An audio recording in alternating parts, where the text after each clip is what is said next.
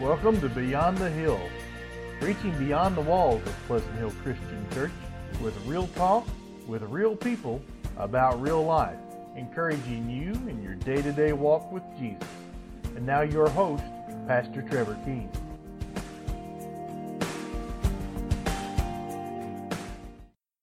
Hello, world, and welcome back to Beyond the Hill. And we are excited to continue recording our podcast with real talk with real people about real life.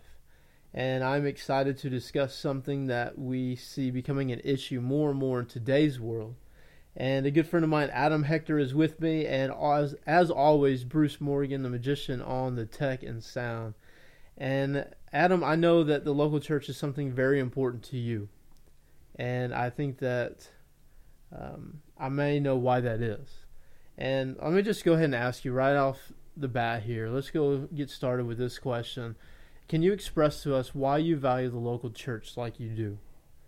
Uh, there's a couple things. First of all, I, I, I really feel that we're called to be a part of the local church.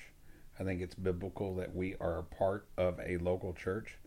Uh, I also think that the local church is put in place to uh, hold us accountable, uh, to help us grow, go through things.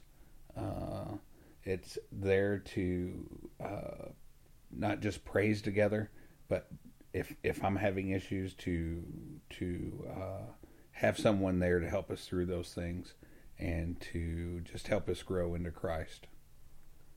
You know, when I see a healthy and um, you know healthy growing church spreading the gospel of Jesus, it does two things to me. It encourages me as well as astonishes me, really. And let me explain a little bit. It is incredible to me to see how God can take broken people with flaws, problems, and shortcomings to join together by His grace and by His power.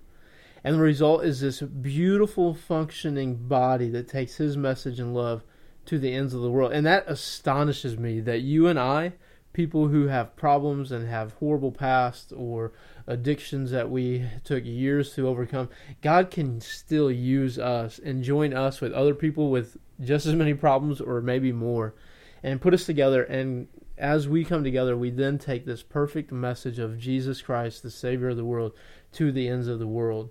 And something we see today, though, that I want to kind of touch on a little bit is that people have come to live by technology and we all do it and i'm not saying that it is a bad thing but we can turn it into a bad thing let's be honest. One thing that we see is that people are able to sleep in or maybe just miss or they're just going to youtube it or catch it on the podcast later. And let me watch my favorite preacher or preachers and some people may do that for weeks or months at a time. And i'm by no means telling you not to listen to sermons online because i do. However, I am telling you that if you are listening to this podcast and you are not plugged into a local church, you are missing out. And others around you are missing out because of what you have. So let me just ask you guys um, why do you think it's important to tell everyone to find a local church and commit to it? Not just attend whenever they think about it or on the holidays, but really commit to the local body there. For me, um, I just think when you find that local church, you, as I said earlier, Trevor, you can hold everyone, each other accountable. Uh, and I don't think holding each other accountable is a bad thing.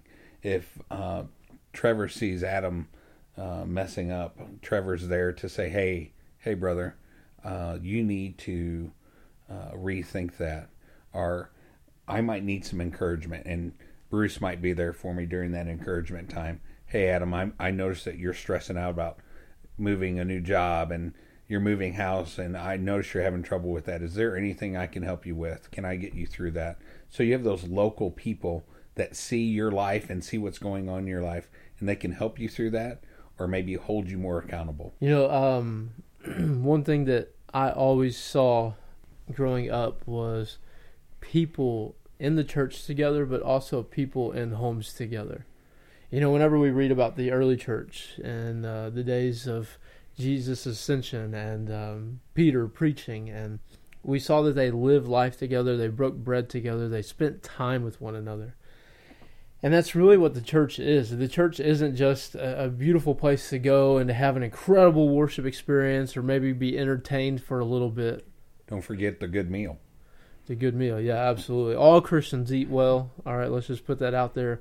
And you can't really have a Christian gathering without a good meal. Absolutely. I'm just you know, throwing that out there. Fried chicken, mashed potatoes, and some sort of, you know, hash brown or potato casserole is is the way to go but I mean, just truly living life, and that's I think the most valuable thing is other than sharing the good news of Jesus is to really be living life together. You know, I can remember seeing old ladies together at the store or eating in a restaurant or a group of old men drinking coffee together because they truly enjoyed the presence of one another.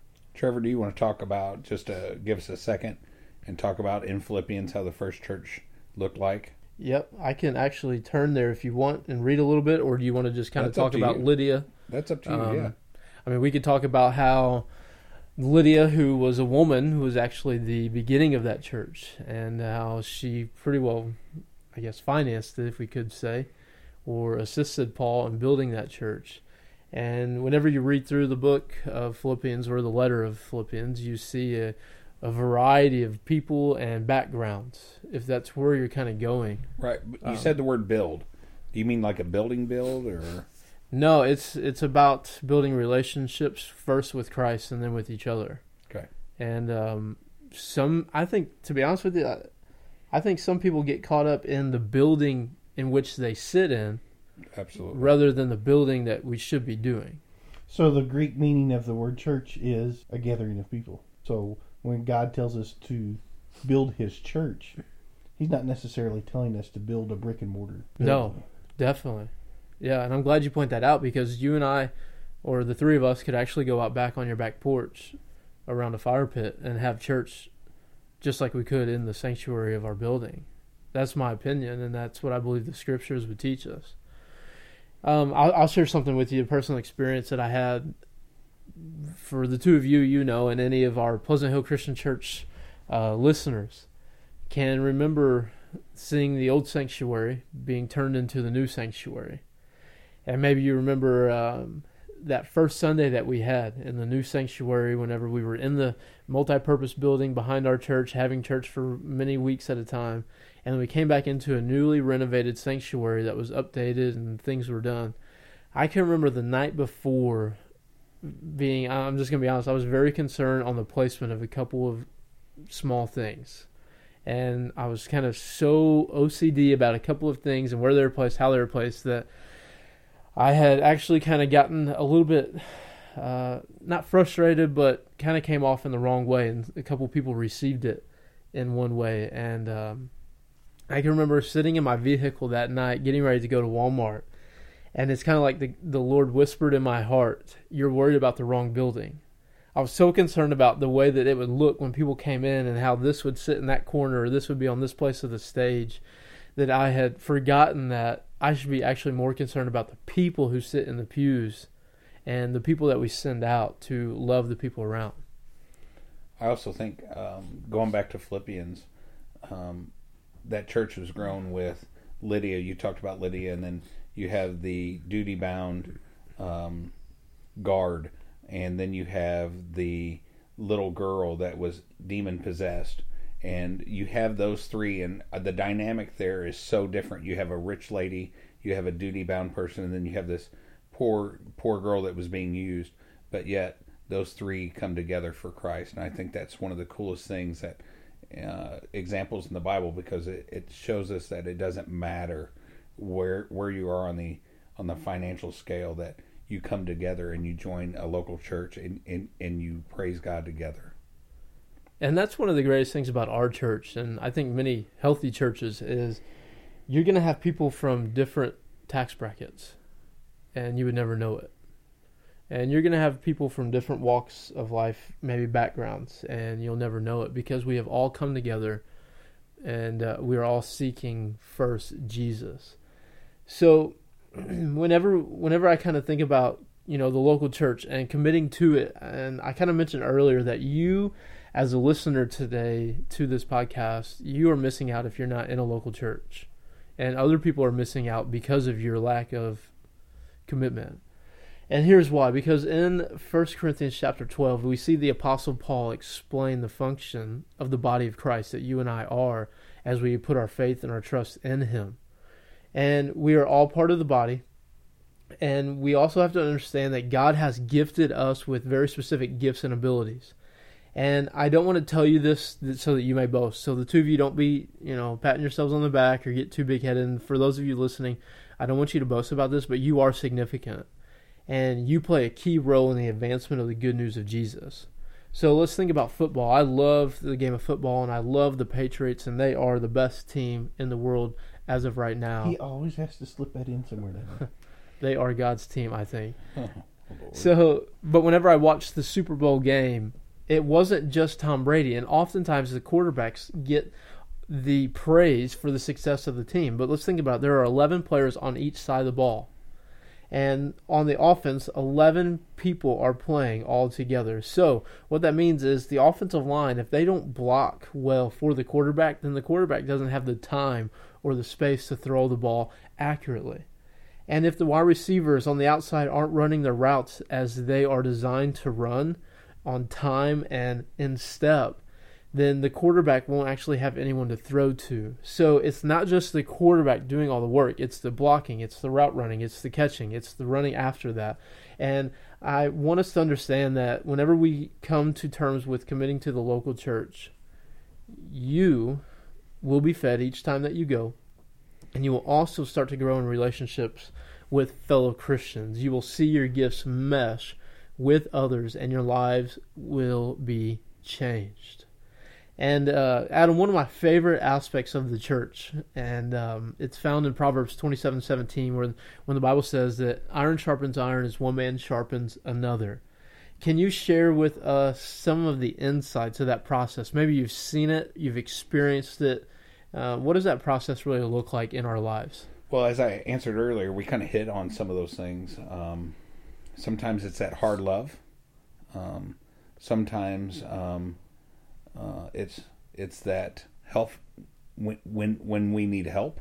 Um, it's uh, holding me accountable if I'm not doing the things that I might need to be doing, uh, and it's all out of love. And I, I think that's the key that um, when you're in that local church and you grow those relationships and you you start feeling the same love that Christ had for you to these other people, that uh, it becomes easier for those hard love at times because you truly love that person and you want the best for them and you don't want to see them falter.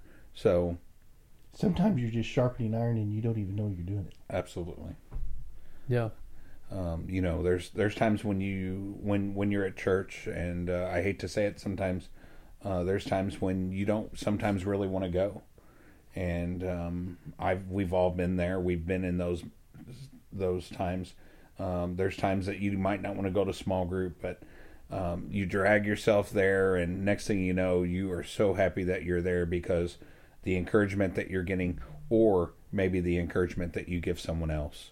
Uh, I think uh, there's many examples that we can go into uh, about that. So, yeah, I think that what we have to understand is that when we commit ourselves to Jesus, we're committing also to His church and we are the church. And I, I really believe that you and I have an opportunity every single day to preach the good news of Jesus to someone, whether that's through our words or through our lives. And whenever we're committed to a church, we're going to be surrounded by other believers who are seeking the same thing, who are trying to fight the good fight of faith, who are throwing punches back and forth with the devil or with some of life circumstances. And we need each other to hold ourselves accountable you know, the process of sharpening iron is one of much heat and sparks flying and everywhere and metals banging against one another. So there may be those conversations, as you mentioned, that hard love. And I'll be honest with you, I I would expect the two of you, because of your love for me, to confront me if something I say in a sermon doesn't line up with Scripture. If I say Jesus isn't the only way, I would expect you to tell me right after the church or even interrupt me and tell me, no, that is wrong. The reason you would do that is because you are concerned about my soul and because you love me. And we need to have those people who we can let, allow in and in our inner circle and people who influence us. So definitely definitely, definitely, you need to commit to the local church. And the two guys with me here tonight have been in church longer than I've been alive. Mm. All right, not trying to make them feel old, but Thanks, Trevor. they can Appreciate it. Thanks. they can attest to the the need of the local church. And maybe you're listening to this and you're driving down the road and you realize you haven't been in church for a while and maybe you've tried a few churches but you haven't really found that local home church for you and or your family. And maybe you've tried many and you thought, well, I just don't have any around, so I'll find somebody on YouTube and subscribe to them weekly to listen, and I'll download my favorite Christian artists so I can have them on Apple Music. But I want to remind you that you are missing out, and many others are missing out. And what I want to tell you to do is to find a church that points you to Jesus rather than meeting all of your preferences. And after all, we are His church. And if you aren't in a church right now, I'm telling you that your life will be forever changed. So get plugged in into a healthy, biblical based, Christ centered church. And uh, again, Adam, Bruce, thanks again for your time. Thanks for your wisdom, your insight. Bruce, thanks a lot for your magic on the tech. And to all of our listeners, we thank you for tuning in to Beyond the Hill. And I hope that this podcast was able to remind you of the importance of being plugged into the body of Christ. And I also hope that you understand you are needed in this mission that we have to share the good news of Jesus to the ends of the earth. If you are looking for a way to grow in your faith, I would invite you personally to Pleasant Hill Christian Church and also to subscribe to this podcast as well as our church sermon feed where you will receive a sermon every week that will encourage you and build up your walk with our Lord Jesus Christ. God bless.